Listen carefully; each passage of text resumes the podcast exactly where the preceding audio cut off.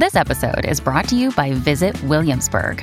In Williamsburg, Virginia, there's never too much of a good thing. Whether you're a foodie, a golfer, a history buff, a shopaholic, an outdoor enthusiast, or a thrill seeker, you'll find what you came for here and more. So ask yourself, what is it you want? Discover Williamsburg and plan your trip at visitwilliamsburg.com. Sign up to The Economist for in depth curated expert analysis of world events and topics ranging from business and culture to science and technology. You'll get the weekly digital edition, online only articles, curated newsletters on politics, the markets, science, culture, and China, and full access to The Economist Podcast Plus.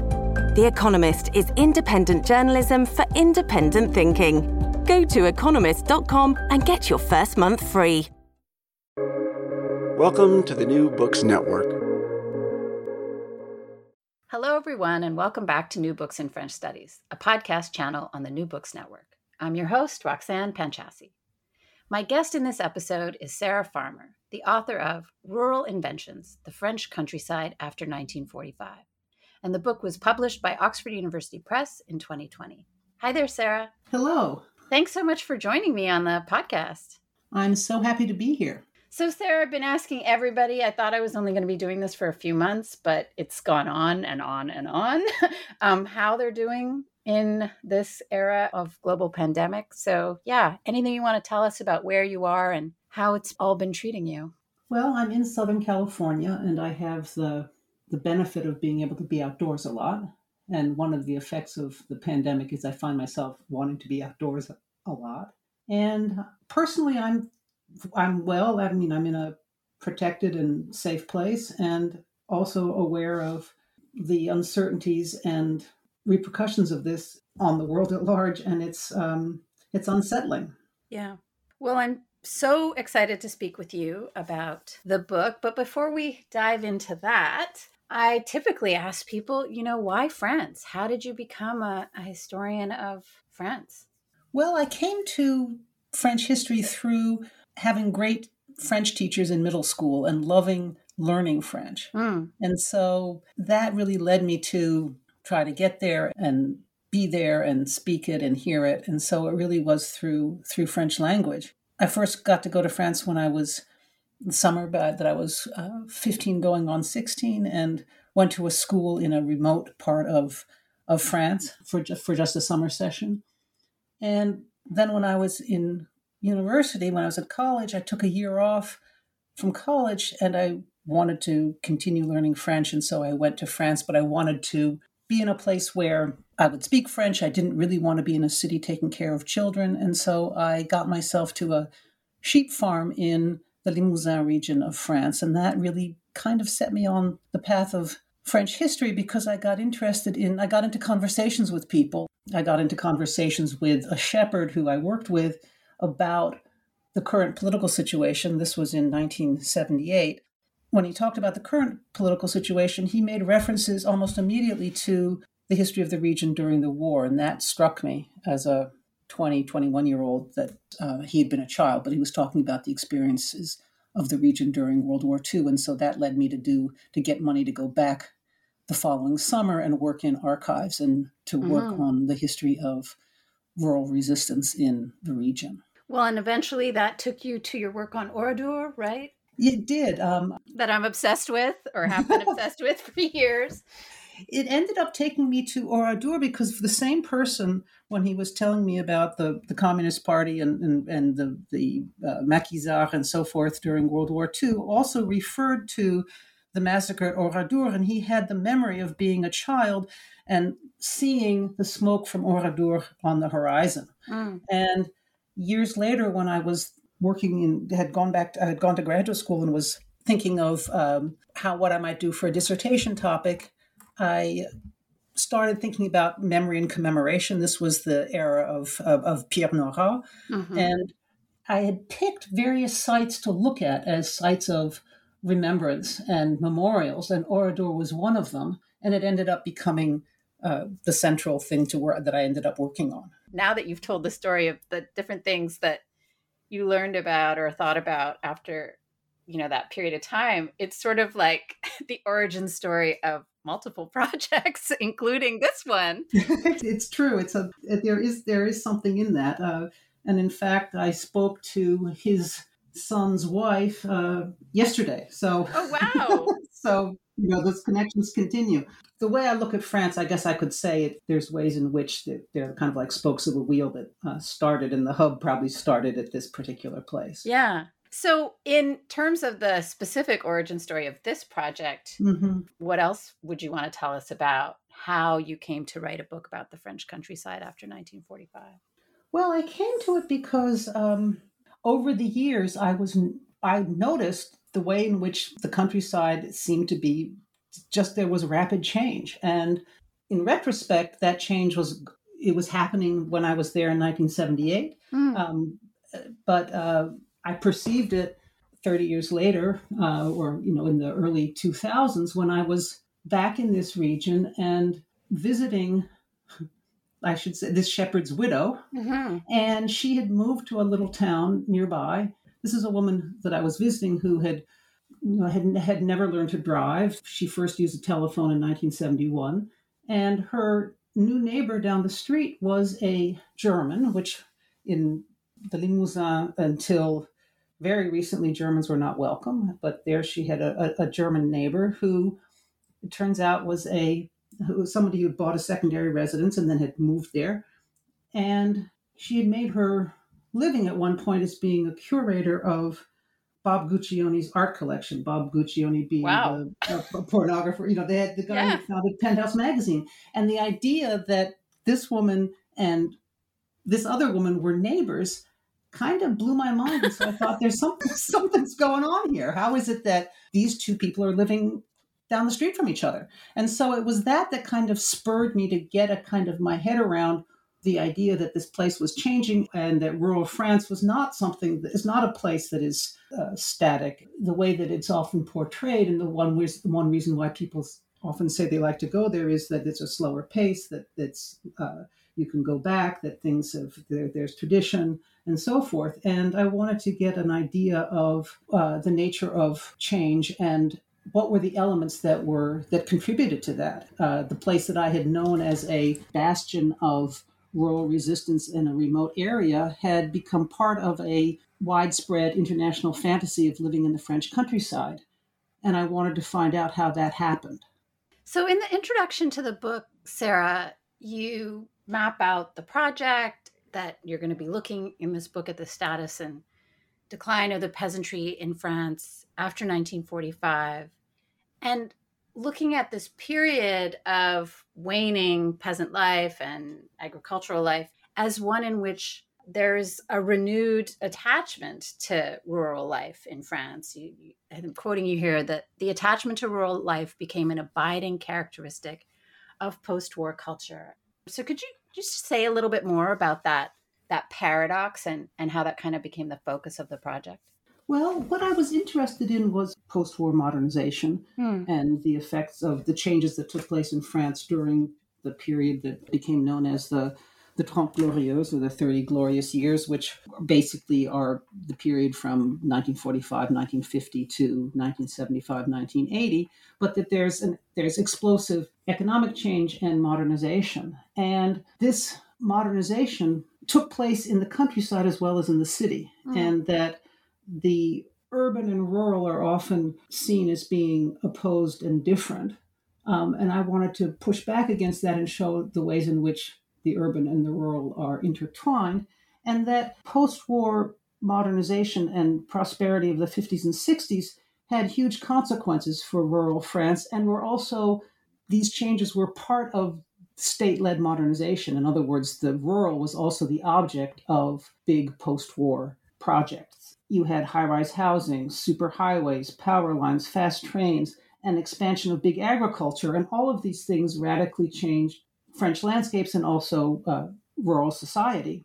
Modernization of the countryside consisted also of small time farmers getting their first tractors, peasants leaving, hamlets being abandoned, but also people who stayed in the countryside becoming quote unquote modern farmers. And so the countryside is was part and parcel of the process of modernization. And at the same time, there was a sense that traditional agriculture, which was going the way of the dinosaur, mm. was to lose that was a kind of cultural and spiritual loss from the point of view of a lot of the French. So the paradox that I was trying to address was the fact that, on the one hand, the French public embraced consumer society and cutting edge innovation, and on the other hand, remain deeply attached to the nation's peasant past and nostalgic for the old rural world that was disappearing. Mm-hmm.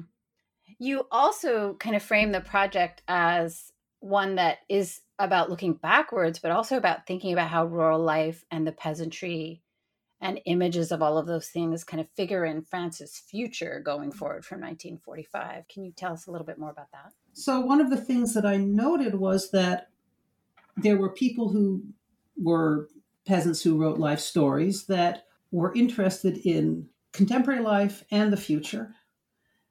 So, for example, Émilie Carles, who wrote uh, La Herbes Sauvages, A Life of Her Own, mm-hmm. was a school teacher, was a was a, a someone who was born in 1900, and her teacher convinced her father to allow her to go to school, and she ended up becoming a school teacher and going back to her home region.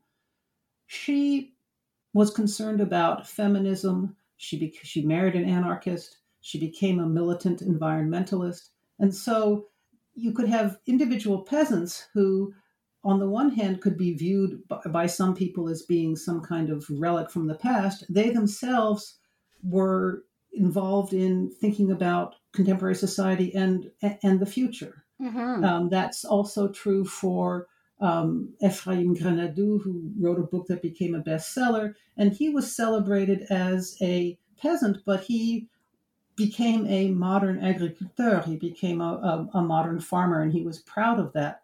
Even though at the end of his book, he talks about certain things that he hangs on to. Mm-hmm. So, for example, he built himself a modern house and then decided to have his daughter move into it, and he stayed in uh, in his old house uh, and didn't use central heating and so forth.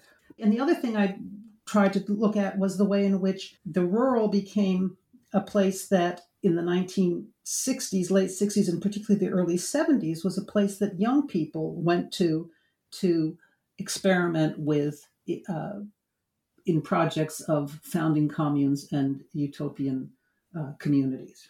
So that on the one hand, you had, I have a chapter that talks about secondary houses and people going to rural areas that are remote and scenic to buy a second house for vacationing and fixing an up fixing up houses that were abandoned or left by peasants who migrated to urban areas when you had sort of a rural exodus very significant rural exodus in the 60s. At the same time, and often in the same region, you had young people showing up who wanted to go back to the countryside in order to change their lives and come up with radical futures. I mean, one of the things that I find remarkable about this book is like it's not an exhausting book right it's not a it's not 7000 pages long which i'm really grateful for even though you know there are really good books that are quite long but the ground you cover in these five chapters and the conclusion is quite impressive. Like you're you move from that first chapter that's about the kind of state driven modernization and what happens to and planning and what happens to the peasantry and to agriculture in this period after 1945 making connections to the environmental movement and other things then a chapter on second homes and the way that people particularly urban middle class people kind of retreat to the rural the third chapter back to the land that you just referenced a moment ago about rural utopias and communes and young people, particularly after 1968, taking solace in the rural and, and setting up these different types of communities. And again, you know, the connections to environmentalism. Then the memoirs like Émilie Carles's memoir, and then this amazing uh, chapter on Raymond Depardon's um, photographs of, of uh, rural life uh, as a kind of visual memoir. So I guess my question is sort of a, a research and writer question, Sarah. you know, how did you choose the objects for this project that I imagine could have also gone in some other directions? And then the structure of the book, like how did you settle on how to put it together? I'm sure that was a challenge. Can you can you share a little bit of that challenge with us? Well, I mean, it was a challenge in that I knew that there were particular things that I was interested in, and they and they were like like a collection of different buttons or something, or a collection of of shells or objects that I wanted to look at, and I wasn't always sure what what the connection was between them, but they spoke to me in some way, and so the way I ended up going about this was to lay them out in a certain way and see how they could be connected. Mm. Um, I have to say that I got help from friends, as one always does. But I guess I would have to say is that I did these little these things as individual pieces, and I could see, I could feel the connection, or I could see the connection, but trying to express that to other people was hard. Mm-hmm. And at one point, I wrote a book proposal, which I submitted in a book proposal workshop. And the very erudite and experienced and uh, sophisticated former editor of uh, at Columbia University Press said to me that that he felt that if this was that this was a collection of essays and that if he if one put pressure on it, it could break apart. Mm-hmm. And that was my biggest fear. And so as I continued to work on these different pieces, I started to see the way in which they connected. And so I guess I would say that if you have the faith in your instincts in a certain way, tempered by conversations with people, that's kind of the way I proceeded. But I, the first nugget that I started with was the interest in peasant memoir. And what I remember was being in the Bibliothèque Nationale and working on something else and sneaking off uh. to read up on peasant memoirs. And kind of, in a way, I felt like I was playing hooky from my more serious project. But I ended up getting kind of hooked by um, by the by peasant memoirs, and in particular, I came across a. It's called a novel, but it's really quite autobiographical called Compagnon de Labour. And it's uh, the subtitle is Roman d'un paysan et de ses chevaux. And it was written in, it was published in 1946, and it was written by by Jean Robinet, and he wrote it when he was actually in a German prisoner of war camp. And it's a memoir of a country person who is writing about the horses that he knew. and that kind of blew my mind that this guy was writing a basically it was about a man's relationship with the farm animals that he had worked with mm. and the farm animals or the the chevaux de trait were the characters and there was something about that book that grabbed me in terms of well it grabbed me also in terms of mm-hmm. change mm-hmm. because people don't have those relationships anymore and being aware that at one point one's working companions were these uh, draft horses made me think about other kinds of change.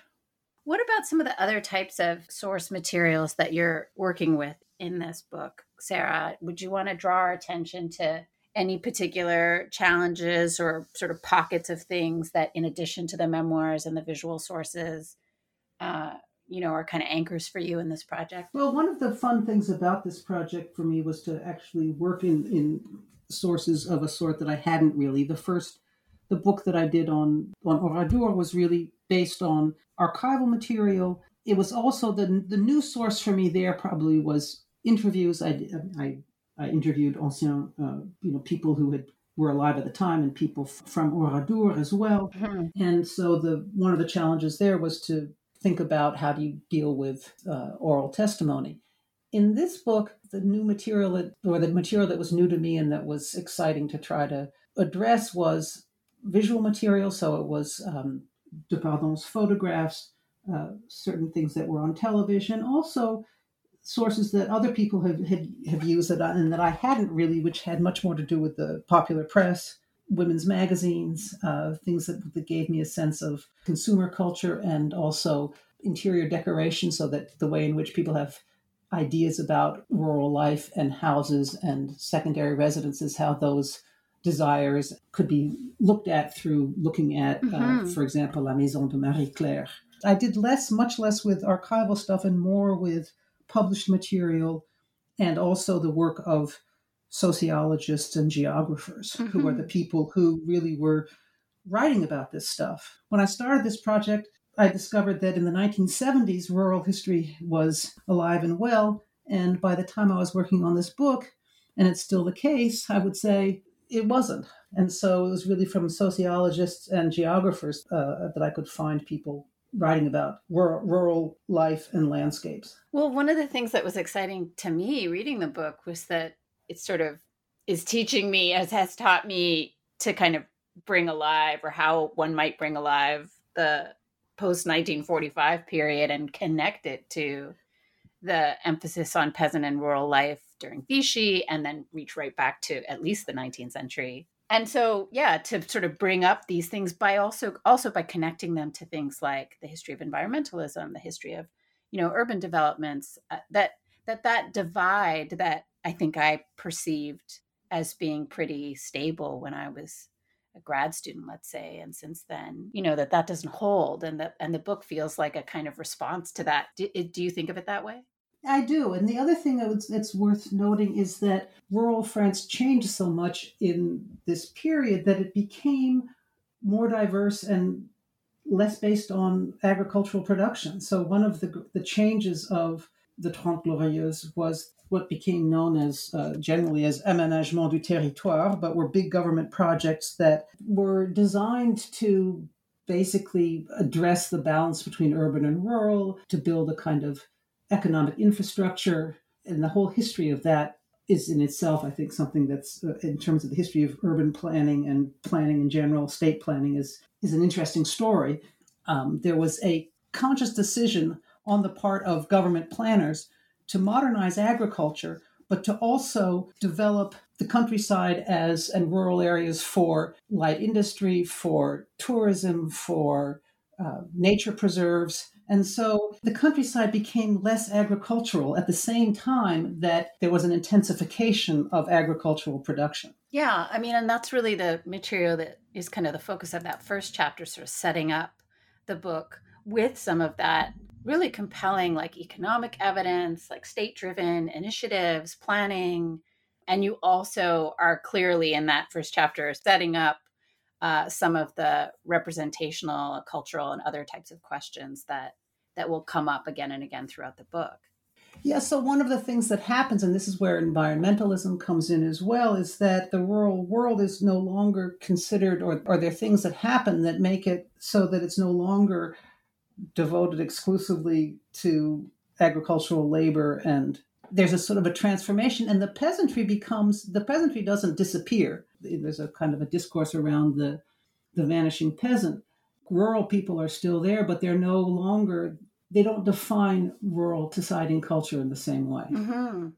sarah that second chapter second homes peasant dwellings as rural retreats like as somebody who has over decades now been both irritated by and you know guilty of participating in a certain type of fetish of various aspects of french culture including french peasant rural life vibes aesthetic like all of that um right. that chapter really blew my mind. Like i just the connections that you make between you know the the emergence of this real estate market for rural homes first like you know the abandonment and, and the existence of all these homes and structures rural structures that are there for the taking but then the development of this national and international fantasy of the french countryside. It's just such a fascinating story and it really has that balance i think of the kind of very practical economic side of this situation and that kind of cultural thing, the thing that we all say and ask about all the time. And maybe I'll use this as my opportunity to do that, you know, the Frenchness thing. So, yeah, I guess I want to ask you about the role that Frenchness plays as an idea in this chapter, in the book, and then, yeah, how you respond or how you would respond to that idea of like what's distinctly French about this phenomenon.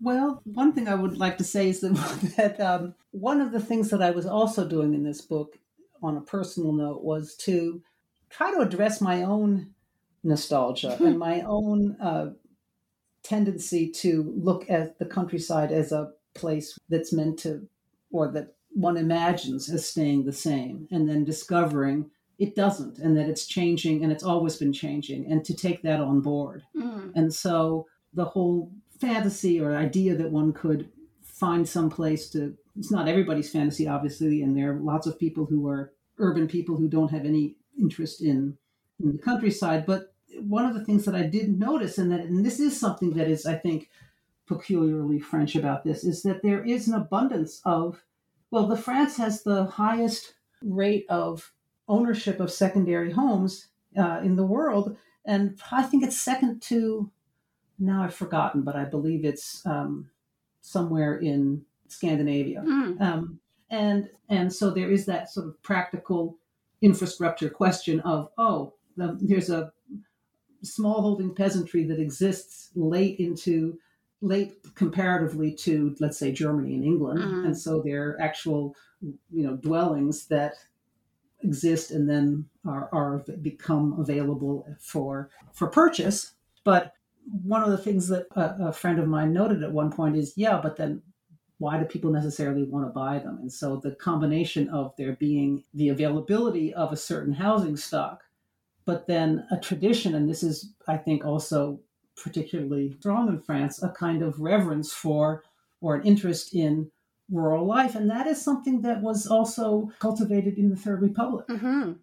The countryside is an object of nostalgia and uh, rosy view of the benefits and the joys of a bucolic existence alternates between where there's a sort of a back and forth between that vision and the vision of the countryside as godforsaken and a site of, of poverty and ignorance. And one of the people who noted this was a radio uh, host named Pierre Bonte, who recalled the, the way in which the countryside in 1959, when he was uh, asked to start a radio program which would be vignettes of country life, his recollection was that at the end of the 1950s, the countryside was completely discredited. It was a period of outmigration. People were leaving to go to get jobs in the cities and urging their children, peasants or country people were urging their children to get an education and to get out of farming. And everything that had to do with the provinces in a rural connotation was considered old hat and outdated. And then only five years later, in 1966, the countryside was something that was becoming an object of fascination. And he started a radio show called uh, Bonjour, Monsieur le Maire. Uh, and that was a radio show where he would call up mayors of small towns throughout France and talk to them on the telephone and find out what was going on in back home. And people tuned into that. It was only for a few minutes every morning.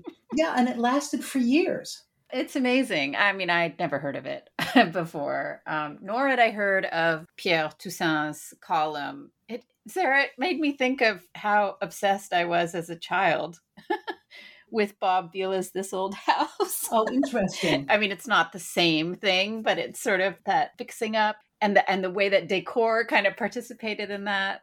There's also something that uh, Gaston Bachelard wrote called The Poetics of the House and Bachelard talks about the house as a, well, particular uh, space. And so there's a way in which aspects of this, in which being able to find a place to make your own and to rebuild has all kinds of, there's a consumer culture aspect to it, but there's also something else that this taps into. One of the aspects and the paradoxes of this is that having a country place and being able to go to the countryside becomes a kind of marker of being modern that you can experience mm. both the city and the country and they're both and and that the truly rich life is one in which people go between the two or have both mm-hmm. And it's quintessentially french and it's also it, it's an international phenomenon which is part of what i found so fascinating that you have people from around the world who want to experience uh, this.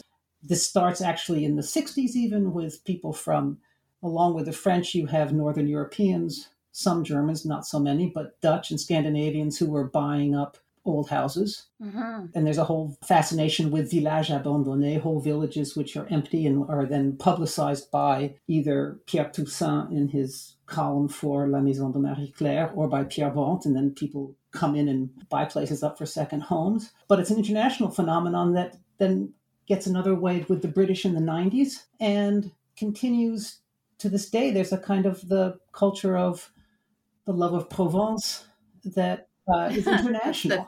The, Mayle, uh... the P- Peter Mayle, and and and, it, and beyond. One of the things I, I, that is fascinating is the whole development of a style of interior design French country, which in Southern California you can go into the mall and uh, get your stuff that is considered to be uh, you know French country, which is popular along with I guess these things shift too, but it's an aesthetic that that has a certain fascination for people. Uh, and then at the same time, you have mid-century modern, and they're both actually in some way contemporary in the sense that they're yeah we're talking about different mid-centuries in a way, even though people think of French country as being 19th century or earlier. Well, it's so fascinating how there's this kind of layering of these different mid centuries, as you say, and then you know, into the third chapter of the book, even though politics and class come up before this, the idea of these rural utopias in the post 1968 moment is also really compelling. And yeah, I guess I wanted to ask you, Sarah, about how you think about class and politics in a maybe more narrowly defined way as things that run throughout the project. I mean, especially in that third chapter, but how you were thinking about that, because there is this kind of interesting thing where peasant life status certainly has kind of a class dynamic, but then it kind of gets reversed or whatever, right? Where the peasant aesthetic becomes something that is really for the middle and upper classes to enjoy.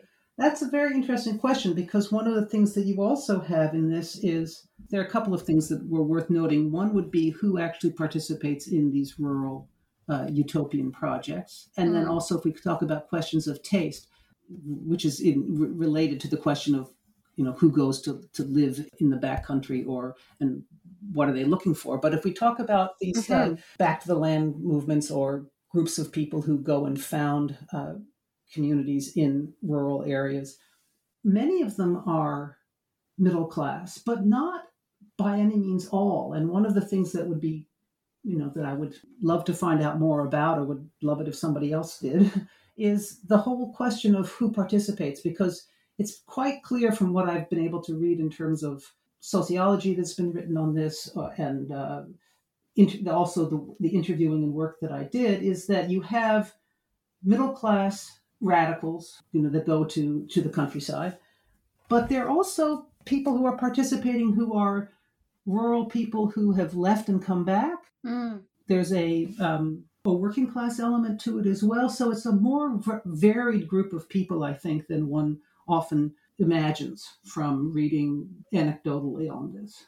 And in terms of taste, one of the things that's interesting about this as well is, is that you often have the people who stay and who live there are not attached to the traditional authentic aspects of rural housing for example the way that the middle class preservationist minded people are. And so there are certain kinds of conflicts, really, or, or uh, for example, one of the people that I read quite a bit of was a, a tastemaker who wrote a, a book about how would the do's and, and don't do's or the um, you know how to how to restore a, a traditional house. And a lot of what that's about is don't use modern noticeably modern uh, materials. And so kind of yeah. discussed about people putting you know concrete on their on the outsides of their houses or so there in some ways you have a kind of a conflict between people who have a certain idea of what the aesthetic should be and other people who want to show actually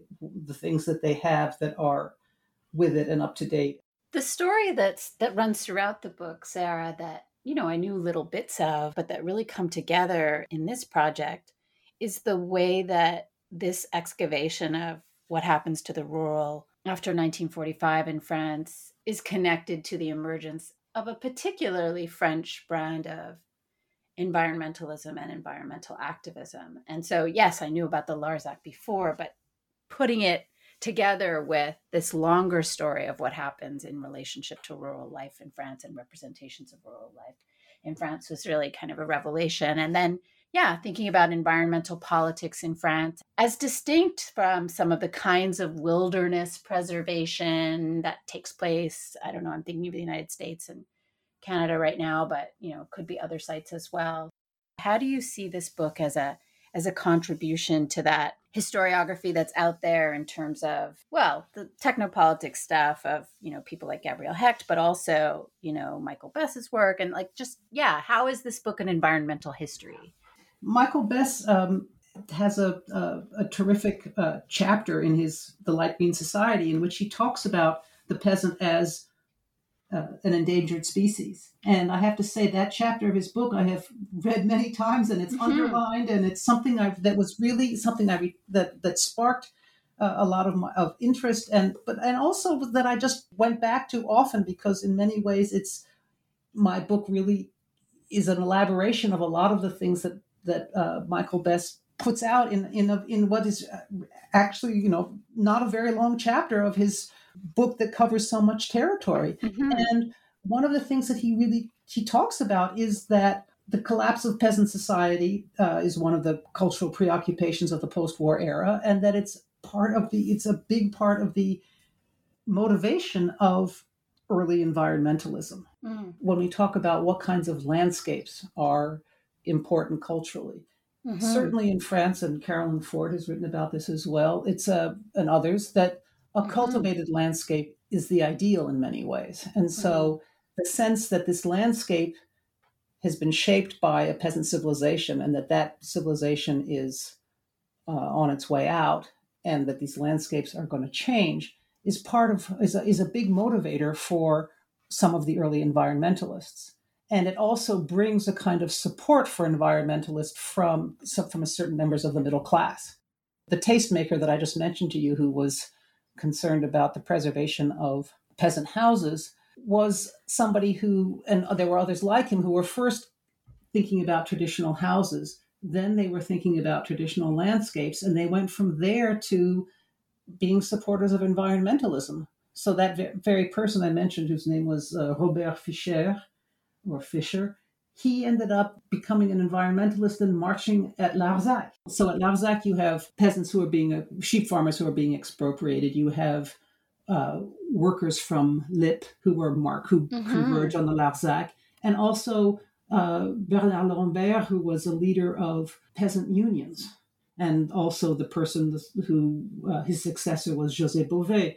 So you, there's a there are all kinds of people who see themselves as being uh, constituents of this effort to protect certain kinds of landscapes, and then it becomes extended to or thought more broadly, I think, in terms of nature and and wildlife, and that's also true of the kinds of national parks that are created in France. That often they are places that have been cultivated, and there's an attempt to and to incorporate working landscapes into these national parks, which are not seen as much as they are in the United States as being some kind of preserve of wildlife or wilderness.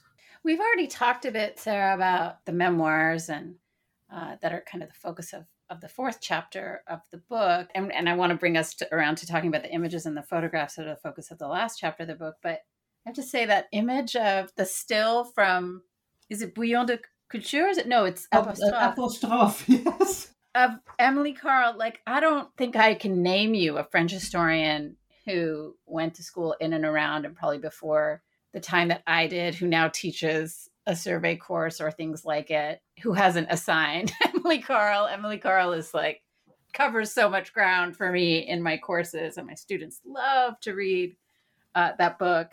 And having this chapter that, in part anyway, I mean, she's kind of one of the stars of that chapter having one that really situates her and connects her to all these other things like the the memoir does that but the way that you contextualize her in relationship to all of these other changes was just this isn't really a question i just really loved it i'm just telling you it's kind of I've, you know of course i've assigned that book myself for that very reason sure. that she Well, and when you think of her life from 19 being born in 1900 and she I guess uh, she died in like 1979 or yeah. 80, it's it's kind of astonishing the kind of change that she witnessed and was part of. Mm-hmm.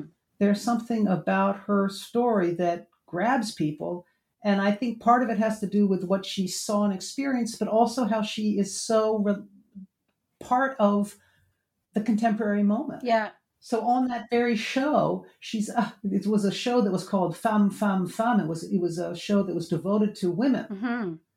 And there were on the show various uh, important Gisèle Halimi, the, the mm-hmm. uh, lawyer who was important in terms of uh, uh, abortion rights and various writers and so mm-hmm. forth. And then when Émilie Carles speaks up, everybody sort of stops in their tracks and turns to look at this woman who then steals the show. It's really interesting. And it also made me think about the fact that, in terms of gender, the book is really interesting and the the questions and issues that come up throughout the book are really interesting because I this is kind of a, a cheap way of putting it, but rural France doesn't really like it can be gendered either way, right? Like there's so much that's feminized about some of these characterizations, but there's also like a kind of masculine thing going on when I think about images and representations of the rural. Does that make any sense? Well, it's an interesting thing that you're bringing up because one of the things that that gets lost some or that I don't know if it gets lost, but one of the things that is important is in terms of, for example, rural exodus, huge numbers of women leave. Mm-hmm. Uh, what is rural life for women? And so, on the one hand, you have rural women who are leaving, and that I guess this is where we come back to questions of class. So you have rural women who are leaving for for more freedom, for better jobs, uh, and so forth. And then you have middle class women for whom having a second house can be another place to explore, you know, interior design and modern comforts. So there's there are all kinds of valences of this. That last chapter, Sarah, and then these plates, you know, these beautiful congratulations on having all these wonderful plates in the book. Um, I know that's not always easy to do to pull off. No, the, the whole question of um, photographic rights was uh, a big consideration in this project because one of the things that I figured out pretty early on was that choosing to write a Raymond Depardon and getting photographic images meant as a Magnum photographer, mm-hmm. his images are expensive and he doesn't set the price. Magnum is a cooperative, and so you have to negotiate with Magnum. Yeah. So you, I mean, now I'm just curious, but you you were able to do that in part it was feasible because it was feasible because it was an academic book and yeah. it was feasible because at the very end i was able to get depardon to help me when i was trying to get certain pictures i wasn't getting anywhere and i had made a contact with depardon when i was trying to look some figure something out and by pure chance called that office to try to get someone to help me and started talking to somebody who really knew the pictures extremely well, and we had a we had a great conversation. And at some point, I said, "You know, can you tell me your name so that I can put it on my notes?" And he said, "Mais je suis Raymond Depardon." Lol. I had no idea. This guy answered the phone, and I thought it was a maybe a relative because it sounded like a maybe somebody from the countryside. But I had no, I had not caught on to the fact that it was De Depardon himself. I mean, the photographs are amazing um, to look at in the book, so I'm really glad that they're they're in here.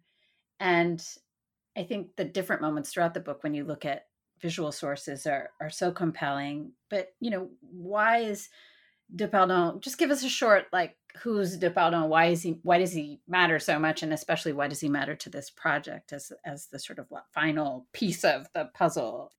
Raymond Depardon is a famous Magnum photographer who's made his career and is known as a photojournalist who went around the world photographing uh, all over the world and um, wars of decolonization. He photographed in Africa. He, he's a kind of the quintessential globe-trotting photojournalist and uh, well known, very well known in France. Mm. And I was aware of Depardon as a as a photojournalist, and then I found out that he had his origins. He he was a he was a kid from uh, a, a, small farm on the edge of uh, uh, Chalon-sur-Saône, and he also played a key role in a photographic project that was related to aménagement du territoire. So he was part of a group of photographers who were asked to reckon with the changes to the French landscape that had taken place during the Trente Glorieuses. And within that, so that in itself was interesting that you had a group of photographers who were looking at the French landscape and produced amazing work. Mm. And among in that group, he was the only person who really looked at rural life and agriculture. And then that work that he did for the uh, Mission Photographique de la Datar was the name of the project, was an exploration of the farm in which he grew up. And so it turned out that there was an autobiographical element to his work. When you first look at his stuff, it appears quite distanced in a certain way because there are no people in it. It's uh, there's a kind of um, restraint to it. But once you learn more about his own experience, you see that there's a whole form of autobiography. And so his work was important to me because it was a visual autobiography. What he's telling in those photographs, in part, is the story of his family farm, which was marked by, and you could even say, uh, uh, obliterated to a certain extent by the changes of the Trente Glorieuses. So the mm. short story is is that his family had a, a farm on the uh, on the edge of uh, uh, Chalon-sur-Saône, and the Paris-Lyon auto route came through the family farm, mm. and it took their best fields, and his father, Depardon's father, kind of crumbled after that.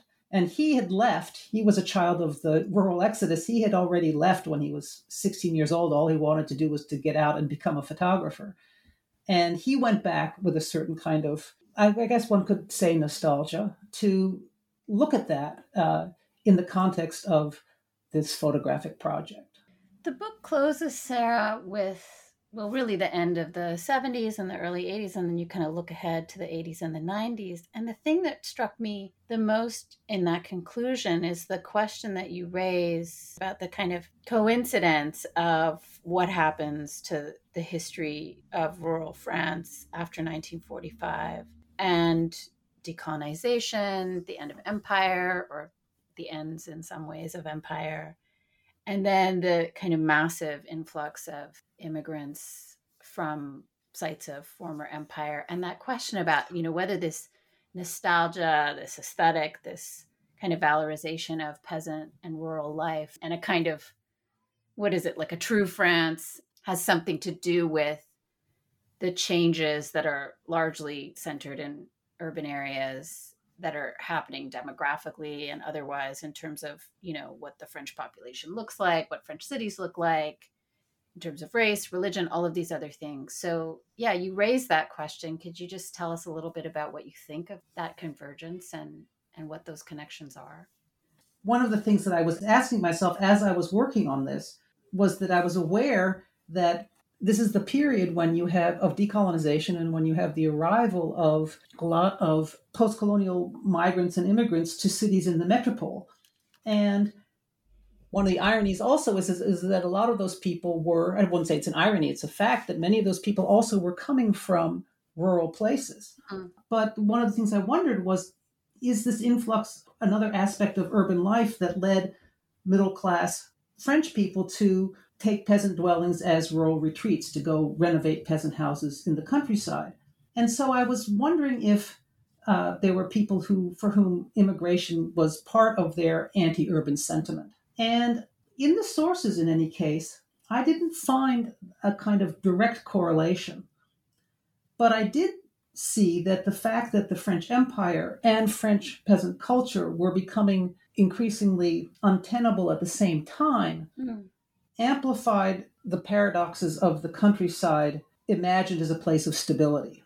Mm-hmm. And at the same time, experienced by, by p- people who left as a site of displacement and disruption. So I think that there are ways in which this moment is one in which the eclipse of rural society and the ends of over and the end of overseas empire were elements of the same process of adapting to new configurations of post war economic and political power. It's not that one causes the other, but that a sense of loss and regret were aspects of the same phenomenon. So, Sarah, when I was reading this book in the evening, I was drinking a glass of natural wine. Bio.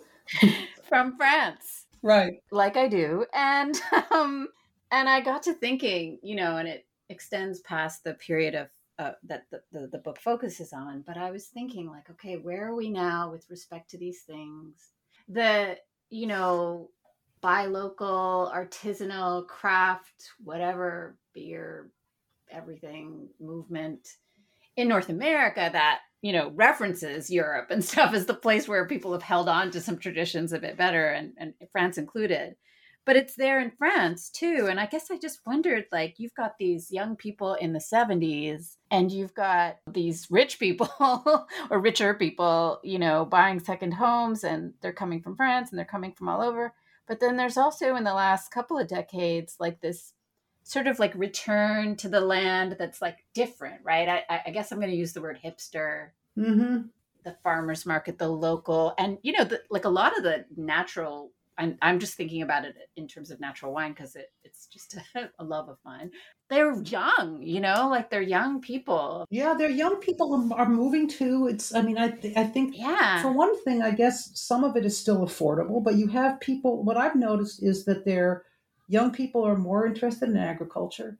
There's an attempt now, whether it's the, I don't know if it's enough to, you know, what they're the, the broader forces at play in terms of agricultural policy and so forth, um, I can't really opine about. But there is, I think there there's nonetheless the way you have in the United States as well, where you have a younger generation moving to places that are more affordable and where there's there are other opportunities. I think that is happening uh, in France and as well as in the United mm-hmm. States. And because you know the way France is configured and it's relatively small, people can move to places that are outside of cities and remain connected to urban areas a bit more. Mm-hmm. And of course, um, the whole business of being able to, you know, use the internet to keep connections going. So, and one also has to remember that in France, anyway, in this in the period of the 70s and so forth, there was a real effort to subsidize young farmers. Yeah. And that policy is a large part also of what has made it possible for people to hang on and then also in some cases for people to establish themselves. Yeah. So there has been state support for a certain kind of agriculture, in part to preserve a certain kind of landscape. Yeah, it's really interesting to me. I mean, I live in Vancouver, right? So, like, there are people, you know, people grow wheat on their front lawns here. And mm-hmm. some people my age, but also a number of people younger, was like people got chickens yeah. That seems related to what you're talking about in the book, but then it's taken this other these other twists and turns. Well, I wonder about that too because there are also magazines now um, that you know in the U.S. there was Modern Farmer. I don't know if it if it survived. I also think that you know it's going to be interesting to see interesting to see what the long term effects of COVID are because it's mm. also had an effect of people going to places where they've got the way you have in New York. You know, people having gone to suburbs, young couples and with small children uh, going to New Jersey and buying up in the suburbs. That there that definitely has happened. And in France, in the last few years, there has a lot of people who have second places or connections to second places have been spending more time there. And so whether that's going to cause some kind of shift and also what it will do in terms of housing prices is is an interesting one. Yeah, it's really, really interesting. And we haven't talked about the question of, of rural poverty and how that continues. And I don't really um, so there's a sort of a those kinds of questions mm-hmm. are also uh, uh, significant because you have people who leave urban areas to go into the countryside partly because they can't afford to live in the in right. cities. But certainly government policy matters in terms of the ability of people to engage in certain kinds of agriculture. So there's still you know subsidies for uh, jeunes agriculteurs or people who are continuing uh, taking on their farms or uh, land that their parents have had. So, Sarah, one of the other stock new books in French studies questions that I ask that has taken on a kind of different quality for me and for others, I think, during this period of pandemic, because I think, you know, we're all just kind of getting through. So, where are you at with future projects? Thinking about other things that you might want to work on? Have you already started other things? No pressure. The book just right. came out recently, but you know, if you have other another project or something that you want to tell us about. Well, I certainly understand. Well, You know, one of the things that I came off, you know, finished this book, and uh, I'm lucky that it was in the pipeline and it came out, but it, it, it did come out right. You know, it's a sure. It was born at the same time as COVID. I mean, it came out in you know March 2020, and right as COVID, as we started to sh- you know pivot, shift, shut down, whatever, and the projects that I'm interested in that grow out of this uh, are there's sort of two things I'm following up on. One is the question of rural utopias, and I'm particularly curious about charismatic leaders of, of utopian movements. And so I'm reading around and thinking about basically sort of two countercultural figures like, that have caught my attention and that I just refer to in shorthand to myself as the guru and the outlaw kind of people.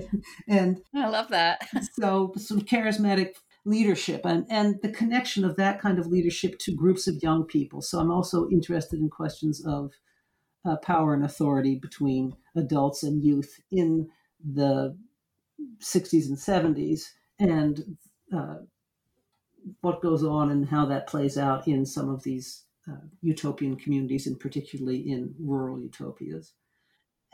Other thing I'm interested in looking at really is uh, what I talk about in the conclusion of the book. Really is the kind of blurring of the distinction between rural and urban, and the emergence of what's now called a peri-urban space, a kind of in-between space, which, of course, you know, existed in earlier centuries. We can there's 19th century people will you know talk about the, the zone that was the area between Paris and the hinterland. But geographers often talk about the edge of the city as the urban fringe. And I'm curious about is there such a thing as a rural edge? In other words, you can think of it as the edge of the city, but what is it? How is it the edge of the countryside? And so I'm like to look at the possibility of there. What are the the rural components of that peri-urban zone? And during the uh, the, the protests of the Gilets jaunes, that became apparent to me that there's a there's something important about the fact that the, the Gilets jaunes make their stance on the at the rond-point that are on that are really in the middle of that peri-urban zone or that urban edge or, or rural edge, the rond-point on the on the outskirts of uh, French towns and cities. So the other thing I'm curious about is exploring perhaps what that uh, the dynamics and the representation of the peri-urban. Sarah, I am so grateful to you for taking the time to speak with me and for writing this fantastic book. Well, thank you for having me on and allowing me to talk about rural inventions.